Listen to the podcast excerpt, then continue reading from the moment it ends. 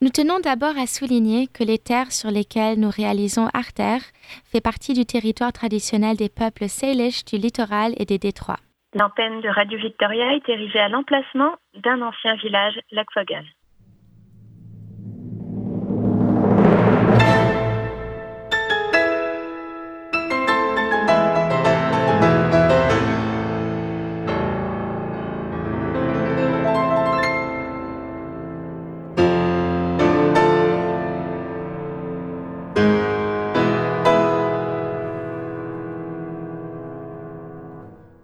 Bienvenue à toutes et à tous, c'est Artère, votre émission qui vous donne une vision auditive sur l'histoire de l'art.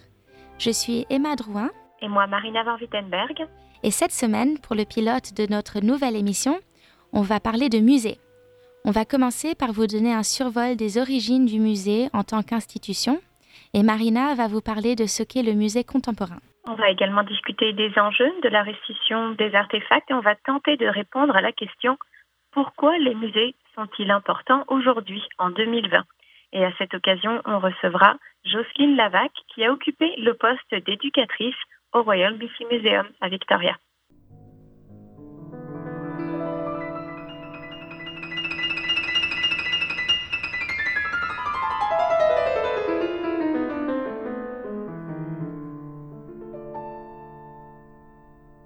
Les musées ont tous une chose en commun, les objets soit la collection d'objets souvent basée sur des collections du XIXe siècle. Je vais vous parler de l'émergence et du développement du musée en tant qu'institution dans le monde occidental. Étymologiquement, le musée, c'est le lieu consacré aux muses. Le lien entre les objets et les muses remonte à la Renaissance et on peut tracer l'origine du musée dans le monde occidental, des collections de princes au cabinet de curiosités en Europe. Ces collections ont été commencées en majorité pendant la Renaissance. À partir du XVIIIe siècle, certaines collections privées sont devenues publiques. XVIIIe siècle, alors c'est un concept assez récent.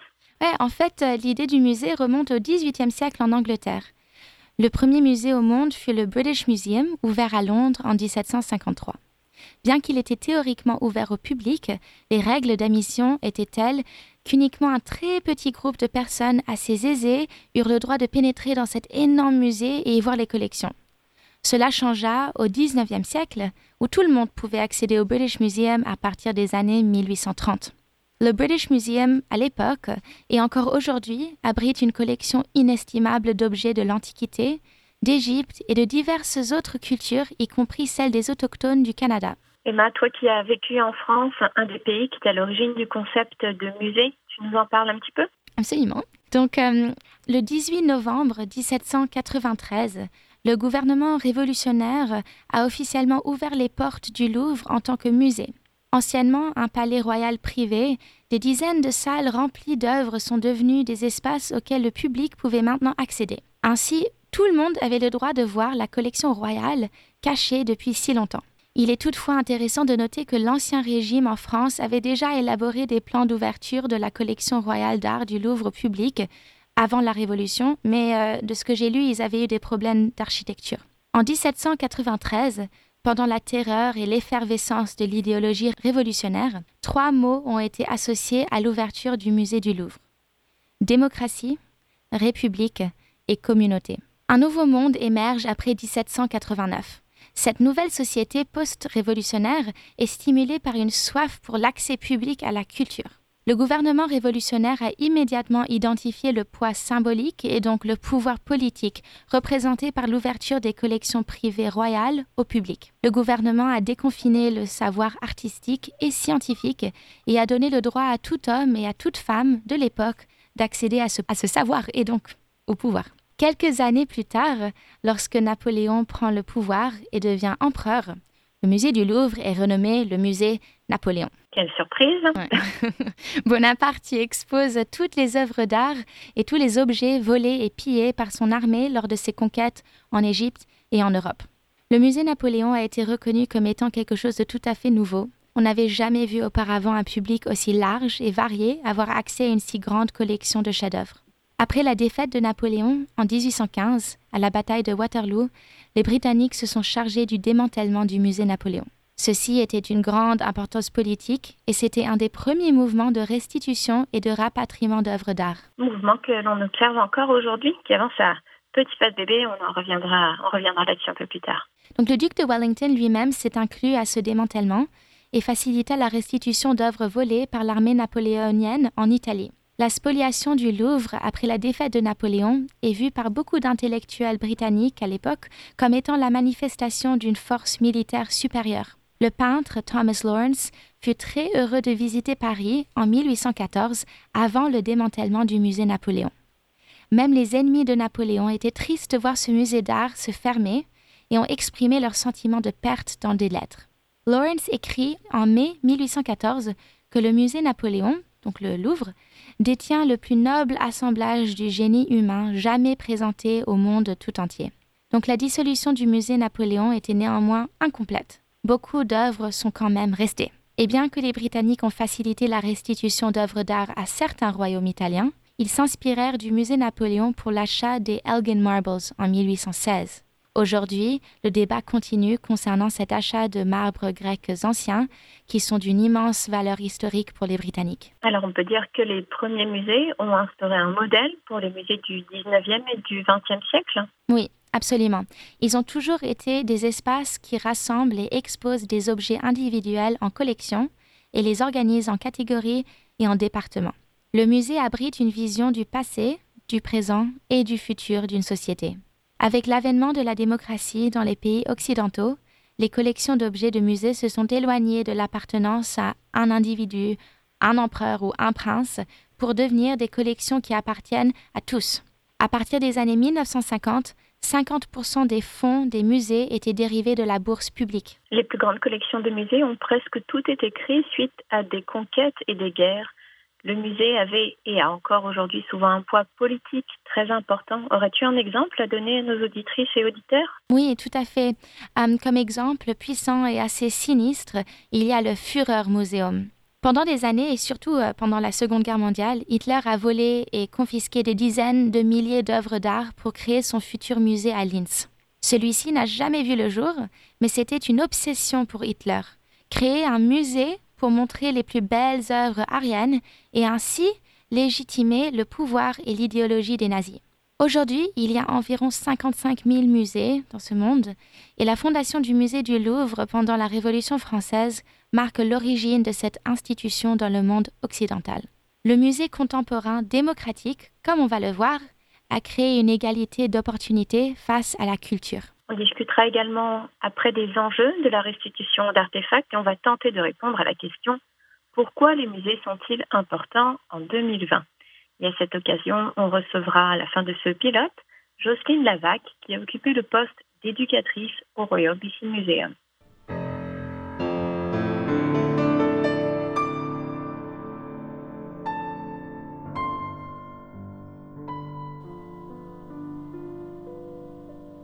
Avant de commencer à vous parler du musée contemporain, j'aimerais vous faire savoir que l'Odyssée des musées de Béatrice Fontanelle, parue aux éditions de la Martinière en 2007, a été une des références numéro un pour cette partie du pilote.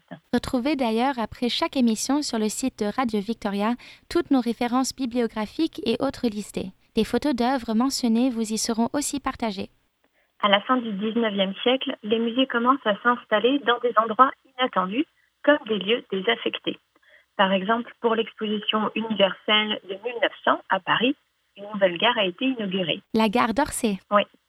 À partir de 1939, elle ne dessert plus que la banlieue, car ces quais sont devenus trop courts à cause de l'électrification progressive des lignes de chemin de fer et de l'allongement des trains. Pendant la guerre, la gare est utilisée comme centre d'expédition des colis destinés aux prisonniers puis, à la Libération, elle devient un centre d'accueil des prisonniers de retour d'Allemagne. Elle héberge un temps la compagnie de théâtre Renaud Barrault. Menacée de démolition, elle est classée monument historique et en 1986, le musée d'Orsay, musée du 19e siècle et des impressionnistes, ouvre ses portes au public. Alors, euh, en fait, elle a été sauvée de justesse comme la compagnie de théâtre avait investi les lieux dans les années 70. Exactement. Tout le monde a déjà entendu parler de la Tate Modern à Londres. Eh bien, elle est installée dans une ancienne centrale électrique et c'est aujourd'hui l'une des grandes attractions de la ville. Pour vous donner un exemple d'œuvre qu'un musée contemporain peut présenter, en 2003, dans la salle des Turbines, l'artiste danois Olafur Eliasson présentait une installation sous le titre The Weather Project qui a impressionné le public et a modifié le comportement habituel des visiteurs. Un grand soleil artificiel placé à l'est du hall irradiait une lumière intense réfléchie par le plafond entièrement couvert de miroirs. En même temps, une brune diffusait dans tout l'espace son halo de mystère. Dans ce site dédié à l'art, cette reconstitution de coucher ou lever du soleil suscitèrent chez les spectateurs des réactions qui, sans doute, n'avaient pas été prévues. L'ancienne salle des turbines de la Tate moderne était devenue un terrain de jeu et de méditation. Quand on pense au musée, on imagine toujours des gens marcher avec les bras dans le dos ou le nez en l'air. Comment les visiteurs se sont comportés? Eh bien, par exemple, certaines personnes se sont couchées au sol pour mieux profiter de cette expérience sensorielle. Donc, la digne déambulation, comme tu le disais, des visiteurs dans des successions de salles silencieuses, comme des cathédrales, n'est plus l'unique façon de visiter un musée. Partout dans le monde, des lieux industriels sont ainsi reconvertis. Les anciennes usines ou manufactures sont transformées en économisées ou en centres d'art contemporain. À Roubaix, en France, le musée des beaux-arts s'est installé dans une piscine art déco, qui a même conservé son bassin plein d'eau, autour duquel des statues la garde. Construite en 1927, la piscine offrait aux ouvriers un centre sportif et d'hygiène de grande qualité. Ainsi, dans toutes ces régions qui ont connu des licenciements massifs et des faillites, l'implantation de musée y est devenue un objet de fierté et celle ainsi en même temps de la fin de l'ère industrielle. Pour poursuivre en France, dévastée par le chômage depuis des décennies, la ville de Lens a accueilli avec enthousiasme le Louvre 2, une antenne régionale du Grand Musée national dont Emma, tu nous parlais au début de ce pilote. Le centre Beaubourg a également ouvert une succursale à Metz. Donc aujourd'hui, euh, tout le monde peut aller au musée, mais il y a des points importants à connaître, selon nous, avant d'être dans ces lieux.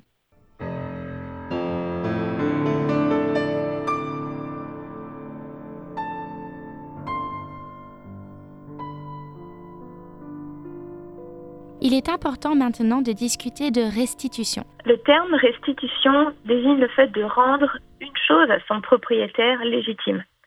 Or, de nombreuses œuvres d'art ont été acquises frauduleusement pendant les colonisations. Après avoir acquis leur indépendance, plusieurs États, se considérant comme propriétaires légitimes, ont donc demandé à ce que ces biens culturels leur soient rendus. Selon la chaîne de télévision franco-allemande, Arte, Aujourd'hui, environ 90% du patrimoine africain se trouverait hors du continent. À ce sujet, la France a déjà restitué ou prêté à durée indéterminée des biens culturels acquis par la France pendant les colonisations. On peut par exemple citer les têtes de guerriers maoris restituées en 2012 suite à l'adoption d'une proposition de loi. Depuis le début des années 2000, les exemples s'additionnent lentement. On peut entendre depuis quelques mois sur France Culture que la restitution fait aujourd'hui office de casse-tête juridique. En effet, selon le Code du patrimoine en France, elle n'est possible que si l'acquisition illégale est vérifiable et le propriétaire légitime identifiable. Cela explique donc le recours à plusieurs solutions moins contraignantes, prêts renouvelés, loi au cas par cas. Exactement. Ce débat revient périodiquement dans l'actualité. En mars 2018, le président français, Emmanuel Macron, l'a relancé en s'engageant à restituer sous cinq ans des biens culturels béninois. En juillet 2020, en France, le ministre de la Culture a annoncé que ces œuvres retourneraient très rapidement dans leur pays d'origine. Ce rapport préconise de restituer 90 000 objets, notamment pour permettre aux États de jouir de leur patrimoine historique et culturel. À l'inverse, de nombreuses critiques s'élèvent contre ce rapport et considèrent que la restitution est une menace pour ce patrimoine et pour l'échange culturel razzia lors des conquêtes coloniales, achat à des prix dérisoires. Ou sous la menace même. Oui, vol au nom de la science, comme le raconte Michel Léris dans L'Afrique fantôme, paru chez Gallimard dans les années 30. Voilà comment se sont constituées la plupart des collections. La plupart des objets concernés par ces restitutions sont au musée du Quai Branly. L'argument du risque encouru en raison des conditions des artefacts comme on entend parfois, n'est pas légitime. Ces objets doivent retourner à leurs créateurs et propriétaires. Restituer des objets volés, c'est d'abord une simple question de justice. Et ces objets doivent être rendus à leurs propriétaires légitimes, c'est-à-dire les États-nations concernés. Les difficultés du rapatriement ne sont pas un argument, on parle ici de transfert de propriété. Ces objets ne sont pas seulement des œuvres d'art. La plupart sont sacrés et considérés par les communautés qui les ont créés comme maltraités par les musées de, pays colonialistes. Les musées nord-américains permettent par exemple aux communautés autochtones de venir effectuer des rituels, à l'inverse du Quai Branly qui a toujours interdit la moindre parole ou incantation. Rapatrier ces divinités ou ces entités sur leur terre, c'est leur permettre de retrouver leur force et d'être considérés selon leur rang, leur rôle et leur fonction. Le vol de ces objets, c'est aussi le vol des traditions, le vol de l'histoire, notamment précoloniale. Restituer, c'est permettre aux pays concernés de disposer d'artefacts, de traces, de jalons pour transmettre leur histoire, notamment aux jeunes générations. On en reviendra un peu plus tard. Le retour des objets volés est un enjeu économique pour les pays concernés, les Occidentaux qui peuvent beaucoup plus aisément voyager que les autres peuples pourront venir les découvrir ou les retrouver dans leur pays d'origine. Un nombre incalculable d'objets culturels et de restes ancestraux autochtones sont conservés par des musées au Canada et dans le monde entier et les communautés locales et les spécialistes des droits de la personne affirment qu'il est temps de les rendre conformément à la Déclaration des Nations Unies sur les droits des peuples autochtones.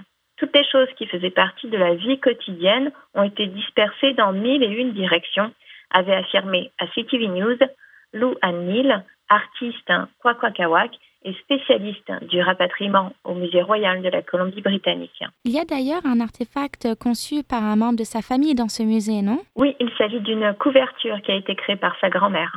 Lou Ann fait partie d'un groupe d'experts internationaux et de représentants des Nations Unies qui se sont réunis cette année, au mois de mars, à l'Université de la Colombie-Britannique pour un séminaire de deux jours portant sur le rapatriement des artefacts et des restes ancestraux.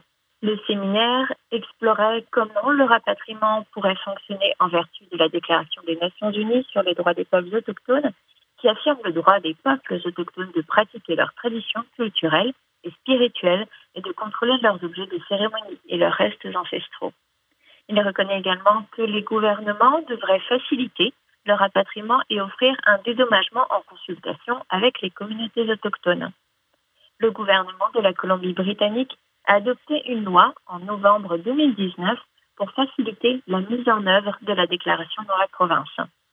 Le Musée royal de la Colombie-Britannique détenait plus de 1400 artefacts et environ la moitié d'entre eux ont pu rentrer chez eux depuis ces quatre dernières années. Il y a encore tout de même environ 15 000 objets et œuvres d'art. Les restes d'environ 500 ancêtres Aïda ont également été rapatriés au cours des 20 dernières années. On entend souvent parler du Musée royal de la Colombie-Britannique quand on parle de restitution sur la côte ouest du Canada. Il a modifié ses politiques l'an dernier, alors cela fait rejaillir la question dans l'actualité. Le musée ne recueillera plus ni étudiera plus les restes ancestraux. En partenariat avec le musée Haida le musée royal de la Colombie-Britannique a également publié l'an dernier un manuel sur le rapatriement des artefacts autochtones qui sert de référence pour les musées des communautés autochtones de la Colombie-Britannique.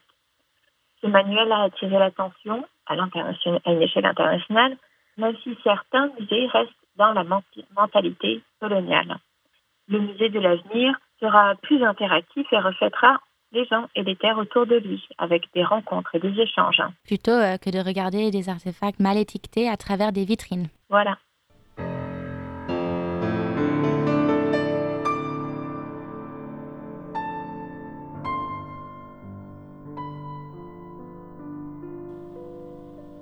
Les musées sont importants pour l'avenir. Non seulement nos musées peuvent donner vie à l'histoire, mais ils peuvent aussi éclairer notre présent et notre avenir ce qui n'est pas simple en soi ailleurs.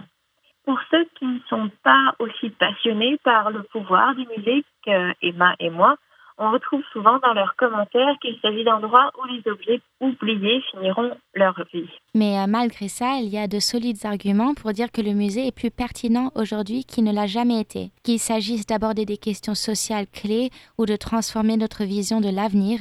Un musée a le pouvoir de refléter et de façonner notre société. Dans un article de Museum Next, écrit par Rebecca Carlson, la journaliste appuie l'idée que nous avons plus que jamais d'avoir besoin de musées. D'abord et avant tout, les musées et les galeries donnent un aperçu de l'histoire de l'humanité, et bien qu'aucun musée ne puisse prétendre fournir une image complète, les leçons que nous pouvons tirer des événements passés sont inestimable. C'est particulièrement vrai d'ailleurs lors d'événements difficiles de l'histoire. Aujourd'hui, il est impossible d'ignorer les tensions croissantes entre les pays, les religions, les partis politiques et différents groupes culturels.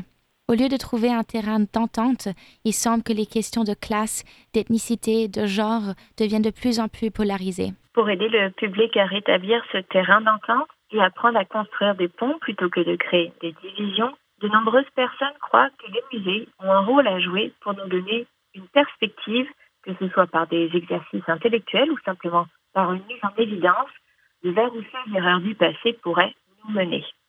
Les musées ont le pouvoir de créer l'unité à la fois sur le plan social et politique, mais aussi sur le plan local. Les musées locaux sont en mesure de fournir un sentiment de communauté et de lieu en célébrant un patrimoine collectif une excellente façon de connaître l'histoire d'une région en particulier. L'Internet permet aujourd'hui aussi de voir à l'autre bout du monde. Mais des institutions comme la Galerie d'art du Grand Victoria nous rappellent quelles sont les réalisations et les découvertes de chez nous, rapprochant ainsi les communautés. Les musées peuvent aussi rassembler les gens de façon plus littérale à travers des événements publics, des ateliers et des conférences. D'autres musées créent des expositions conçues pour soutenir les populations locales vulnérables. Les musées et autres institutions culturelles ont toujours un rôle à jouer dans l'éducation des générations futures de la création d'expositions ciblant les enfants à l'enseignement aux enfants dans un environnement quasi scolaire, les institutions du monde entier font leur part pour transmettre le savoir. Les musées pour enfants font partie intégrante de la culture muséale depuis des décennies. Il y a par exemple au Musée royal de la Colombie-Britannique un club pour les petits offrant euh, une approche encadrée des expositions interactives depuis la pandémie Covid-19. On y a vu des ateliers vidéo proposant aux enfants de dessiner des objets de leur collection permanente. Ils pouvaient également partager leur création avec d'autres enfants. Ah, c'est cool ça.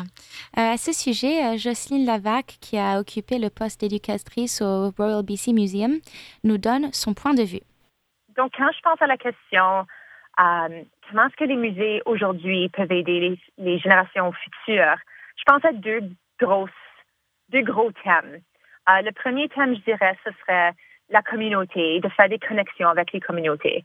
Euh, donc, je pense qu'il y a plusieurs personnes euh, avec qui j'interacte, euh, c'est comme dans ma vie, quand ils pensent au musée, ils pensent à des, des endroits qui sont comme des répertoires d'objets. Puis c'est pas mal tout ce que c'est. C'est juste un édifice avec des objets et tu les regardes.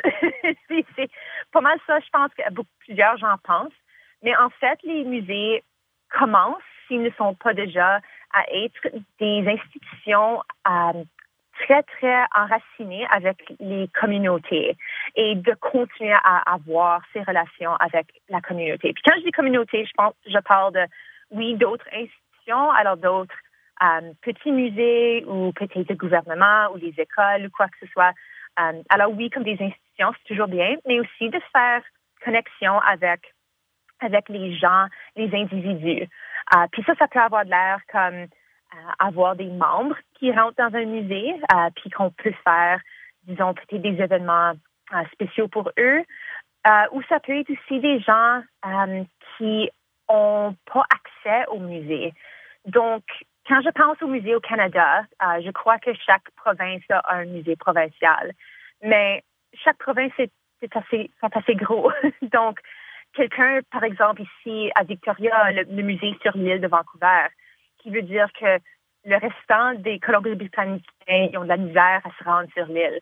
Alors, comment faire des connexions avec les gens qui sont dans d'autres endroits de la province? Puis ça arrive dans toutes les provinces aussi. donc, je pense que faire connexion avec, euh, avec ces gens-là, c'est très, très, très important. Parce qu'un musée, c'est en fait supposé d'être une institution pour la communauté. Euh, les gens ont, ont le droit et devraient avoir toujours accès à la collection et l'information qui est là. Donc, si on peut faire connexion avec les gens qui n'ont pas accès au musée, ça, c'est incroyable. Um, c'est une bonne chose uh, d'être capable de toucher avec tout le monde. Mm-hmm. Uh, puis les gens, um, puis, pardon, puis les, les programmes qu'on peut faire avec les gens um, qui sont plus loin, ça pourrait avoir de l'air comme, par exemple, euh, j'ai déjà entendu certains musées appeler ça un kit. Alors, un kit, ce serait comme euh, une boîte, par exemple, avec des artefacts et avec un curriculum. Et c'est envoyé aux enseignants, puis ça, littéralement par la malle, puis ensuite, c'est donné dans les salles de classe. Puis là, l'enseignant peut avoir un mini-musée dans leur salle euh, où ils peuvent toucher les objets, où ils peuvent apprendre d'une manière un peu différente. Et ça, c'est très important aussi. Euh, je connais certains musées aussi qui envoient des genres de kits à des, à des endroits pour euh, les gens plus âgés. Euh, eux, leur mobilité est peut-être plus difficile, donc est capable d'amener les objets à eux. C'est toujours très important. Euh, alors, des petites connexions comme ça, ça peut avoir des gros impacts. Alors, des, connexions avec les communautés, c'est toujours super important, mais ça doit être aussi sincère. alors, ça doit être une relation des deux bords aussi. Mais quand je pense à ce que les musées peuvent faire aujourd'hui pour le futur aussi, je pense aux objets dans un musée. Donc, je pense à, quand une personne rentre dans un musée, la personne va voir environ 5 mm. environ de la collection totale. Euh, donc, un musée, disons, peut avoir, c'est comme des millions et des millions d'objets, mais en fait, tu vas seulement voir quelques, quelques mille objets. Alors, il y a une grosse différence.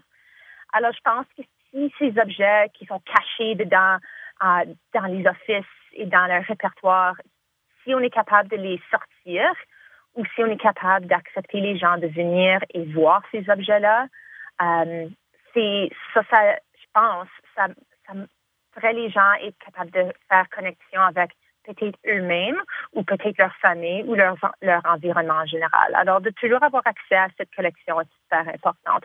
Non seulement ce qui est déjà visible dans le musée, mais qu'est-ce qui est aussi um, en arrière. Alors, je pense que ça, c'est les deux choses que je pense quand ça vient à faire des connexions futures.